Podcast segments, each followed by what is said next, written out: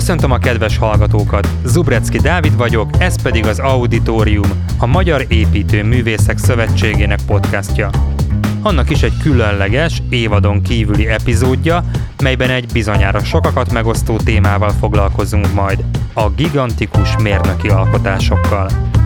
Méghozzá azért, mert idén októberben megépíteni a lehetetlen címmel új, öt részes dokumentumfilm sorozat érkezett a National Geographic műsorára. A műsor készítői hatalmas, már-már lehetetlennek tűnő konstrukciók születésébe engednek bepillantást, mint amilyen egy 122 méter hosszú léghajó építése az Egyesült Államokban, vagy épp egy 580 méter fesztávolságú híd felhúzása a Dél-Afrikai Köztársaságban.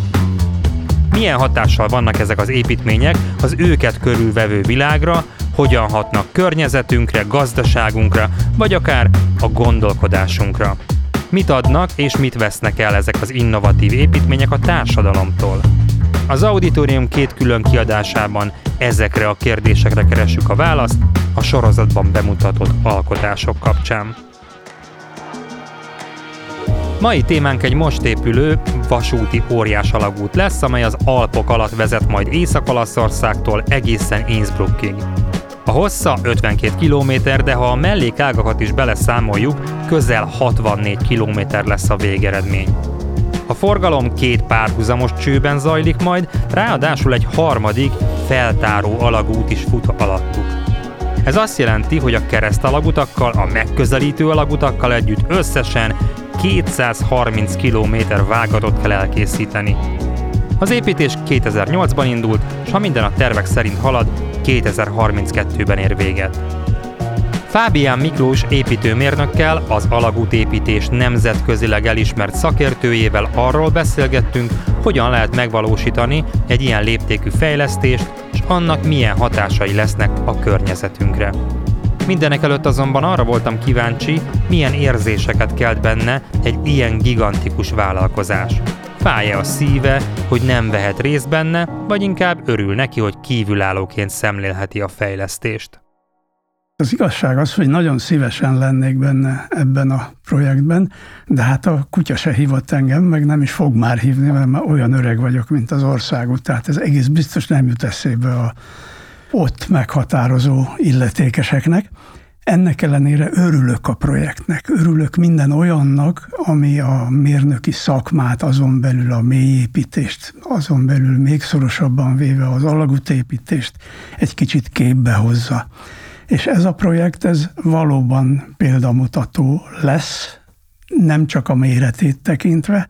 Hát pillanatnyilag a, nem is Európában, hanem a világon a leghosszabb vasúti összeköttetésnek látszik a két vége közötti távolság, és de tulajdonképpen ennek nem ez a lényege, hogy milyen hosszú, meg milyen nagy, hanem ennek az a lényege, hogy egy, egy, egy problémát, egy akadályt küzd le, nevezetesen Észak-Európát összeköti a Rivierával és Észak-Európát a Rivierával úgy összekötni, hogy eközben nem kell 4000 méter magas hegycsúcsokat megmászni, és hágókat létesíteni és leküzdeni, hanem ezt az elejétől végig egy vízszintes, közel vízszintes nyomvonalon e, tudja le a közlekedés, hát ez egy parádés dolog. Ráadásul egy olyan közlekedési megoldással, ami a környezetre a legkevésbé káros. Fábián Miklós József építő és gazdasági mérnök, az alagút építés nemzetközileg elismert szakértője. Diplomáit a Budapesti Műszaki Egyetemen szerezte 1968-ban és 1977-ben, szakmai tapasztalatait pedig a Kév metrónál, ahol 24 évet töltött el. Itt a termelésvezetés szinte minden posztján megfordult, a gyakornoki beosztástól a termelési főmérnökig. A cég csődje és átalakulása után a 100%-ban magyar és 100%-ban magántulajdonú Tutibau Kft. társtulajdonos ügyvezetője lett. 2002-ben tulajdon részét eladta. Azóta működik családi vállalkozásuk, a Fábián és Fábián Kft. 18 évig dolgozott Németországban, ahol vasúti, közúti, városi metró és közmű alagútak építésében is részt vett. Idehaza műszaki tanácsadóként és a tervezési munkák menedzselésével segítette többek között az M6-os autópálya alagútláncának elkészültét. 2006-ban alapított kivitelező cégükkel, a Magyar Alagútépítő és Bányászati Kft-vel részt vettek a budapesti 4-es metró több állomásának és a Tel Aviv-Jeruzsálem vasútvonal néhány alagútjának megépítésében. Jelenleg tanácsadóként, szakértőként dolgozik. Az útügyi műszaki előírások egyik társszerzője, aki ma is rendszeresen tart előadásokat a mérnöki kamara szervezésében arról, hogyan is kell alagutakat tervezni, építeni és üzemeltetni. Elhangzott már pár fogalom, kezdjük akkor a, a leges legalapjától, hogy tulajdonképpen mi az, hogy alagút.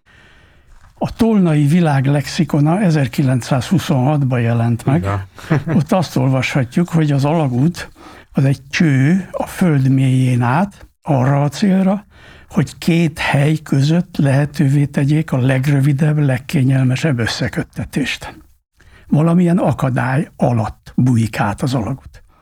Szécsi Károly professzor a Budapesti Műszaki Egyetemen, én olyan öreg vagyok, hogy én még hallgattam az ő előadásait, sajnos jó pár éve már nem lehet őt hallgatni, de világhírű alagútépítő és professzor volt, ő azt mondta, hogy az alagutak olyan föld alatti mélyépítmények, amelyek két pont közötti közlekedést vagy szállítást tesznek lehetővé.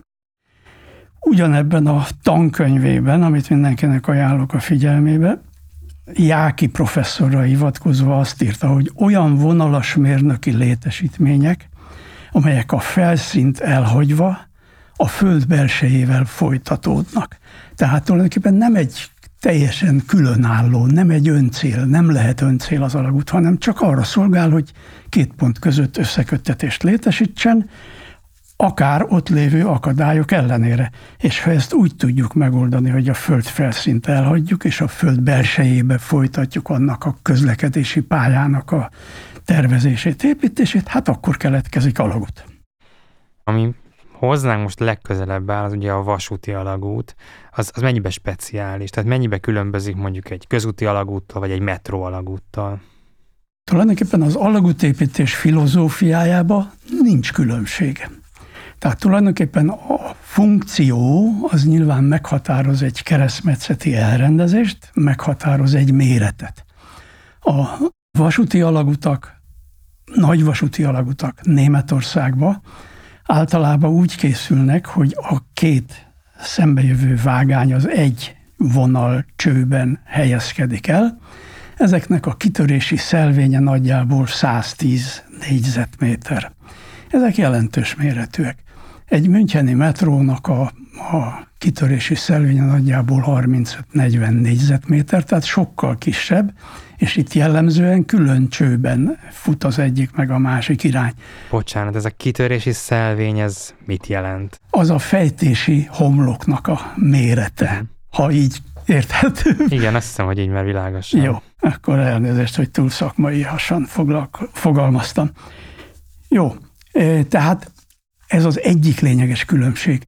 A, vannak egyéb különbségek, e, a geotechnika nagyon meghatározó jelentőségű alagutak esetében, tehát a geotechnikai környezet.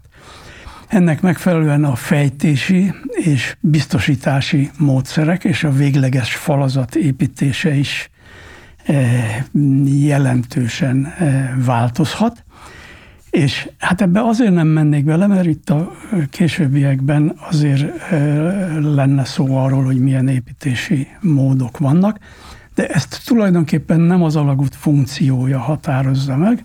Az alagút funkciója annyiban meghatározó, hogy egy keresztmetszeti méretet legalábbis keletkeztet az a funkció, amit el akarunk helyezni egy alagútba, amit ott üzemeltetni és működtetni akarunk, és hát ilyen módon van jelentősége az alagút fajtájának, vagy a belekerülő funkciónak.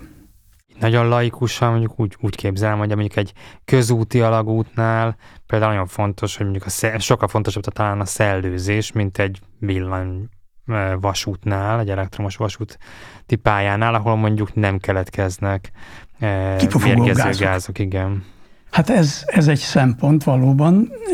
Ennek ellenére a, egy vasúti alagút se tud létezni szellőzés nélkül, nem vasúti alagútban is keletkezhetnek például tüzek, kigyulladhat egy vagon margarin, vagy étolaj, vagy bármi, ami nem egy vidám dolog, de még hát személy szállító vonatokba is keletkeznek, vagy keletkezhetnek katasztrófák.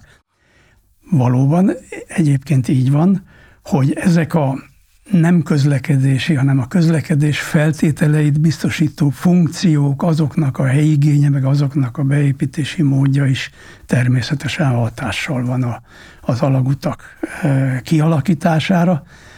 Keresztmetszetben, méretben, sokféleségben erre is a jó példa lesz egyébként a Brenner bázis alagút is, amiről a e, beszélgetésünk folyán, folyamán azért remélem, hogy oda is eljutunk akár bele is vághatunk. Tehát, hogy gondolom egy ilyen típusú alagútnak, mint amilyen ez is, ott kezdődik az egész, hogy egy a gazdasági hátterét meg kell vizsgálni, hogy megéri-e, nem éri-e, mert ugye ideális esetben mindenhol lehetne alagút, ahol, ahol nem zavar senkit a, a közlekedés, de hát nem mindenhol lehet megvalósítani.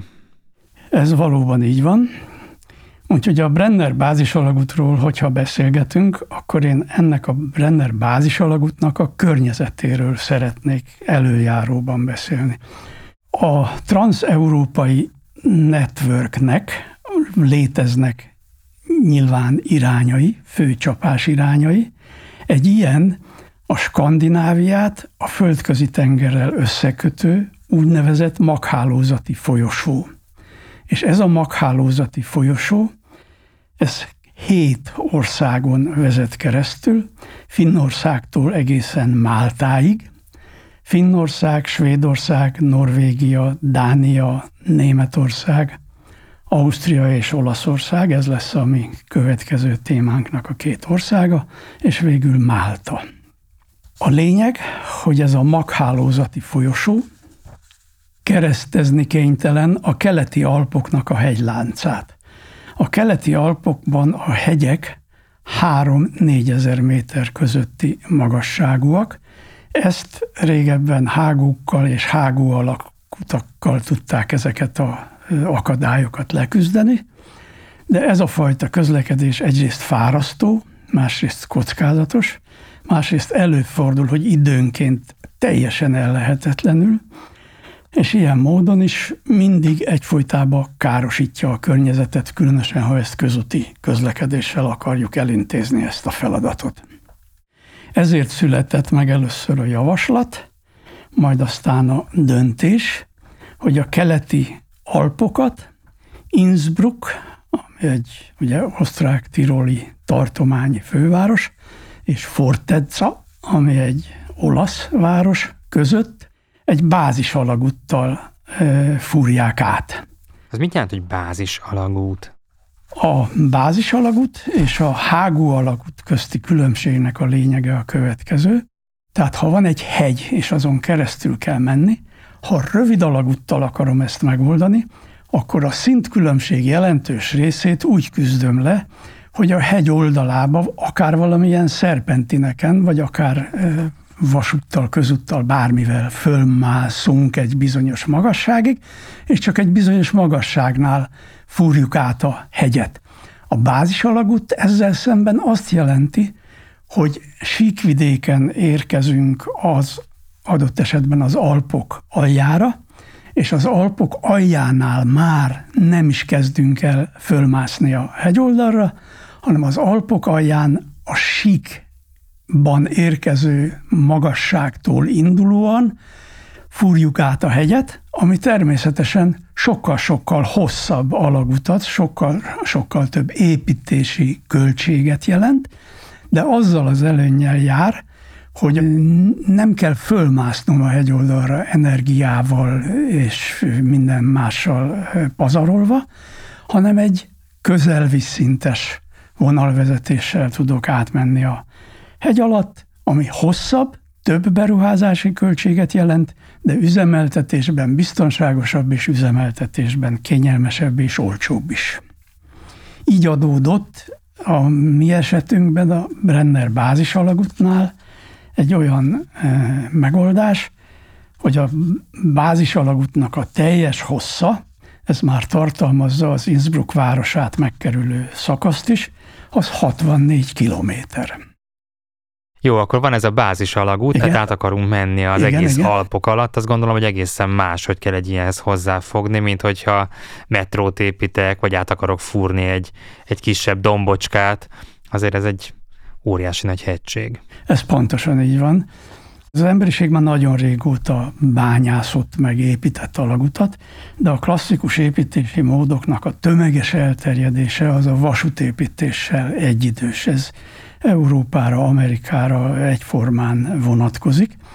És a klasszikus alagútépítési módszereknek nagyon sok módozata van, ezeket is leginkább a Szécsi Károly dolgozta fel a tankönyvébe, amiből én még tanultam és vizsgáztam, és ezt ajánlom mindenkinek, akit ez a téma részleteibe érdekel, de most még arra se venném a fáradtságot, hogy ezt még csak felsorolás szerűen sem mondanám el ezeket az építési módszereket, hanem csak összefoglalóan azt említeném meg, hogy a klasszikus építési módoknak a lényege az, hogy az üreg fölötti kőzet tömegnek a súlyát, azt egy masszív faácsolat kell, hogy felvegye, és ezt a faácsolatot az alagút fejtése során többszörösen részletekbe át kell építeni. Ez azt jelenti, hogy ez a módszer nagyon anyag és munkaigényes, életveszélyes és drága. Ezt későbbiekben a szakmánk nagy öregjei igyekeztek ezeket a nehézségeket kigyomlálni az alagútépítés életéből. Ráadásul a végleges falazatot a klasszikus alagútépítési módszerek esetében többnyire kőből építették meg, és a kőfal és a kőzet között azért, hogy az erőátadás az masszívan lebonyolódhasson, azt valamivel ki kellett mindig tömedékelni. Gondolom ezzel a módszerrel nem lehetett volna már egy ilyen bázis alagutat megépíteni. Hát hasonló méretű alagutak Svájcba, Ausztriába készültek ezzel a módszerrel is, de hát időtlen időkig eh, tartott ezeknek a megvalósítása, és valóban nem csak baleseteket okozott ez a módszer, hanem emberéleteket követelt tucatjával és százával nagyobb alagútépítések ügyében. Annak érdekében, hogy ezt, ezektől a módszerektől szabadulni lehessen, már a 20. század elején technikai fejlesztéseket foganatosítottak az alagútépítések, Ezeknek a fejlesztéseknek a lényege az, hogy a fejtési munkákat igyekeztek gépesíteni. Föltalálták a lőtt betont, vagy lövelt betont, ami azt jelenti, hogy egy olyan betont, amit amikor sok atmoszféra túlnyomással föllőjük a falra, az perceken belül megszilárdul és stabilizálja a kifejtett földfalat, és hát egyéb biztosítási módszereket is kifejlesztettek.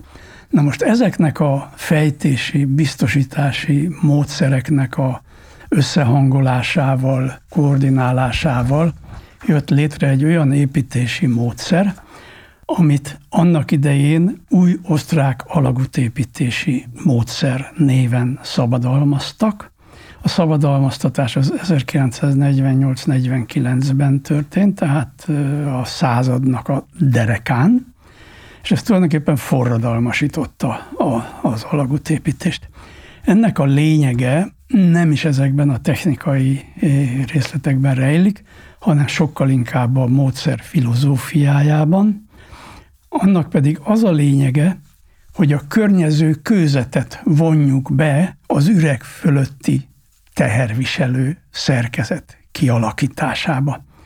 És ez a módszer ugyan sokan támadták, sokan azt mondták, hogy ez se nem módszer, se nem osztrák, se nem semmi, de ennek ellenére világszerte elterjedt. Amikor mi Németországba kezdtünk dolgozni, a németek nem biztos, hogy mindenben szerették az osztrákokat, vagy nagyra becsülték az osztrák tudományokat általában, Ennek ellenére az összes németországi alagútépítési munkának a műszaki leírásába NÖT-nek, tehát Neue Österreichische Tunnelbauweise-nek hívták ezt a módszert, és nem keresztették át semmilyen német kitalációra.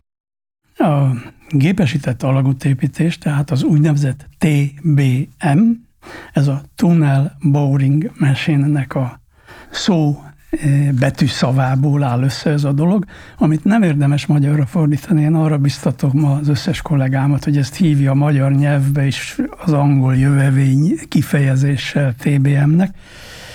Ez, ez azt jelenti, hogy ez egy nem pajzs, de pajzshoz hasonló ideiglenes megtámasztás, egy fúrógép, és a fúrógép után az a kőzetviszonyoktól függ, hogy mekkora megtámasztás kell ideiglenesen, és mekkora megtámasztás kell véglegesen.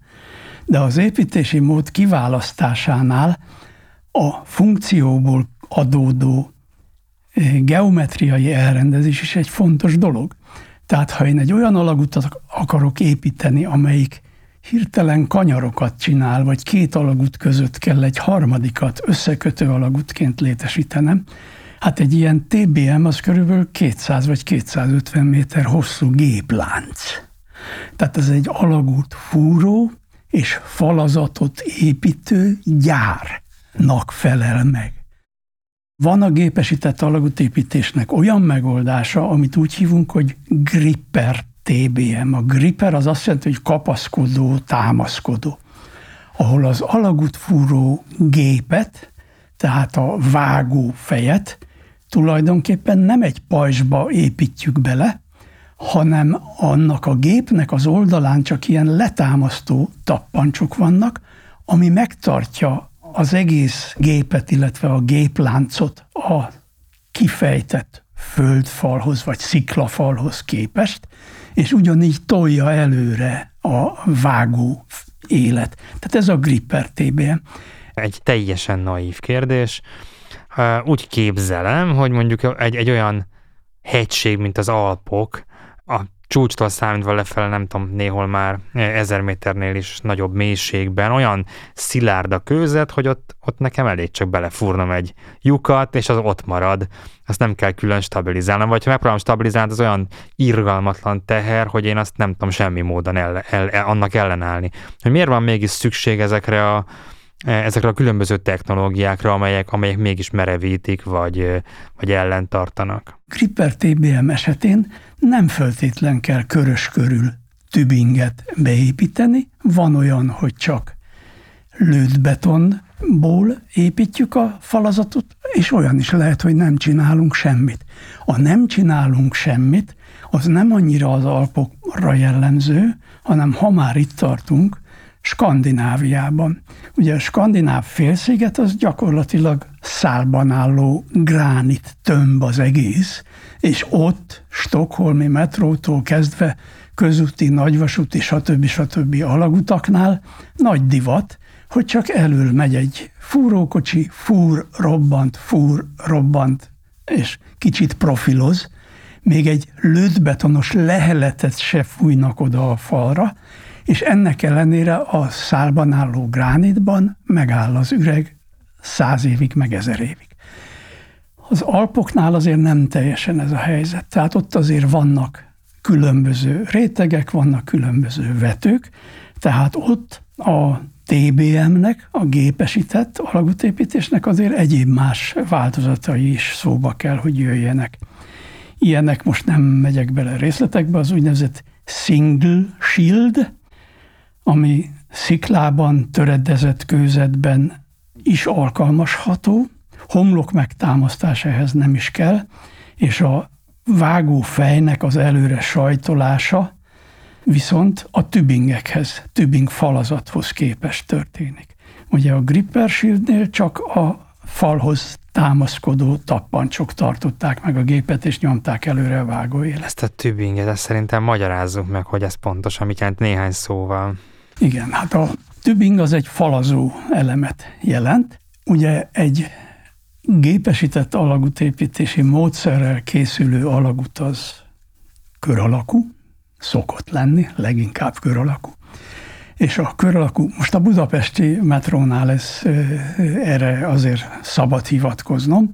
A budapesti metróépítés az az 50-es években úgy indult, hogy a szovjet barátainktól hoztunk be fúrópajzsot, és a szovjet barátainktól hoztunk be öntött vas falazó elemeket, és ahogy a pajzs előre haladt, egy pajzsköpenynek a védelmében körgyűrűről körgyűrűre folyamatosan építettük be a falazatot, és ezeket a falazó elemeket hívjuk tübingnek. Ezt, hogy az egész kör, ami körülvesz egy ilyen üreget, hogy ez hány ilyen e, tübingből áll, ez változhat, de tulajdonképpen a Budapestit azt mindenki megnézheti, akár a, a öntött vas megoldást is, akár a magyar mérnökök, uvaterves mérnökök és kivitelező kollégák közreműködésével az öntött vas helyett föltalálták a vasbeton úgynevezett blokkot. Ez, ez is későbbiekben egy export terméke lett a magyar szakmának, ezt sikerült eladni külföldre is a legnagyobb átütő erőben Indiában kalkuttai metró épült ezzel az anyaggal és módszerrel és magyar tanácsadással. Ahol ez vasbetonból készül, és azért ez a jellemző, ugye hatalmas mennyiségű anyagot kell ehhez fölhasználni, és hatalmas mennyiségű tübinggyártó telepet kell létesíteni egy ilyen alagúthoz, különösen ha ez egy 64 kilométer hosszú alagútról van szó. Bár ennek ugye több támadási pontja van, és ennek megfelelően valószínűleg több tübing gyártó telep is van. És ugye itt az a hatalmas előny, hogyha a fejtett sziklát megfelelő szortírozás, aprítás, törés után, mint a tübing gyártás alapanyagát, mint a beton terméknek az adalékanyagát tudjuk visszaforgatni. Ezzel ugye egyrészt nem kell irdatlan eh, lerakóhelyeket létesíteni és szemétre vinni olyan dolgot, ami nem szemét, hanem ami építőanyag, és akkor hát így készülnek a tübingek és a tübing gyártás. Egyébként az, ha már itt tartunk, az jellemző, hogy mondjuk egy ilyen alagút kitermelés, vagy egy alagút építésnél kitermelt kőzetet, azt utána fel tudják használni valahol az építőiparban? Természetesen. Ez, ha a kőzetnek a összetétele adottsága, szilárdsága alkalmassá teszi betonadalékanyagként való felhasználásra, akkor ezt Skandináviába, orba, szájba teszik, de hát itt a Brenner bázis alagútnál is ezt visszaforgatják. Természetesen előfordulnak olyan kőzet tömegek, és ezek sok ezer tonna vagy köbméteres tömegek, amik alkalmatlanok betonadalékanyagként, azoktól meg kell szabadulni. Az olyan, mint egy bányászatnál a meddő anyag, azt valamilyen depóniára kell kiszállítani és elhelyezni. Ugye ebbe is vannak olyan megoldások, amik környezetbarátságosak, mert ezt nem úgy kezeljük, mint egy szemetet, mint egy eldobni való dolgot, hanem abból a tájat rendezzük és visszarendezzük, vagy az eredeti, vagy egy eh, tovább fantáziált és tovább költött domborzati alakulatban. Németországban nagyon sok helyen, ott ugye középhegységes tájakon jellemzően dolgoztunk mi.